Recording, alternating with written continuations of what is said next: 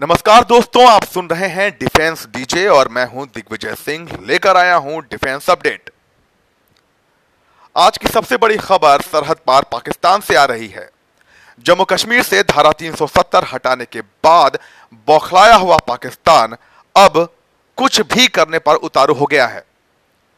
कल पाकिस्तान की संसद में वहाँ के प्रधानमंत्री इमरान खान ने एक तरह, एक बार फिर पुलवामा जैसे हमलों की धमकी दी। तो आज वहाँ की सरकार ने भारत के साथ अपने सभी व्यापारिक रिश्तों को खत्म करने का ऐलान कर दिया।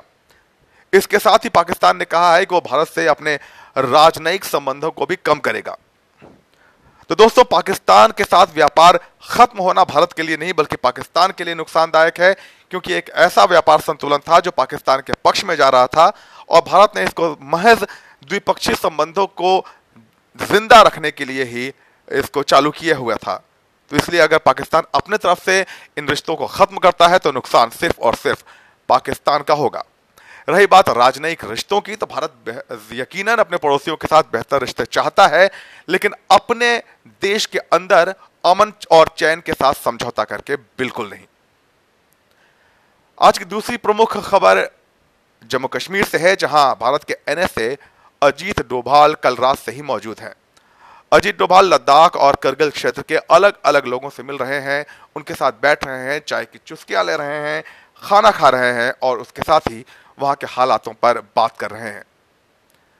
जम्मू कश्मीर से धारा 370 हटाने के ऐलान को 48 घंटों से भी ज़्यादा का वक्त हो चुका है, जब पहली बार गृह मंत्री ने ऐलान किया था। बावजूद इसके अभी तक घाटी में अमन चैन बरकरार है। कुछ लोग कह सकते हैं कि वहाँ कर्फ्यू लगा है, इसलिए वहाँ शांति है। तो दोस्तों, याद दिला दें कि दो साल पहले भी जब वहाँ कर्फ्यू लगा था, बुरहान वानी के मारे जाने के बाद लोग कर्फ्यू तोड़कर बाहर आए थे और ज़बरदस्त हिंसा किया था, लेकिन इस बार ऐसा कुछ भी नहीं हो रहा। तीसरी अहम खबर डीआरडीओ ने दी है। डीआरडीओ द्वारा विकसित भारत का air to air beyond visual range का जो मिसाइल है अस्त्रा, वो अब पूरी तरह से ऑपरेशनल सर्विसेज़ के लिए तैयार है और एयरफोर्स इनको अपने सभी फाइटर एयरक्राफ्ट में लगाने जा रहा है। सारे फाइटर एयरक्राफ्ट को अस्त्रा से लैस करने जा रहा है। अस्त्रा की मारक क्षमता करीब 100 किलोमीटर की है। 5.5 मार्क के की स्पीड है इसकी।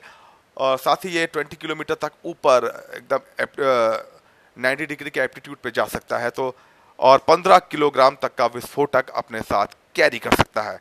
तो एक, ये सब चीज़ें इसको बहुत ही डेडली वेपन के तौर पर बनाती हैं, और सबसे बड़ी बात यह है कि भारत का ये अपना स्वदेश में विकसित किया हुआ एयर टू एयर मिसाइल है। आज डिफेंस अपडेट में इतना ही। नमस्कार।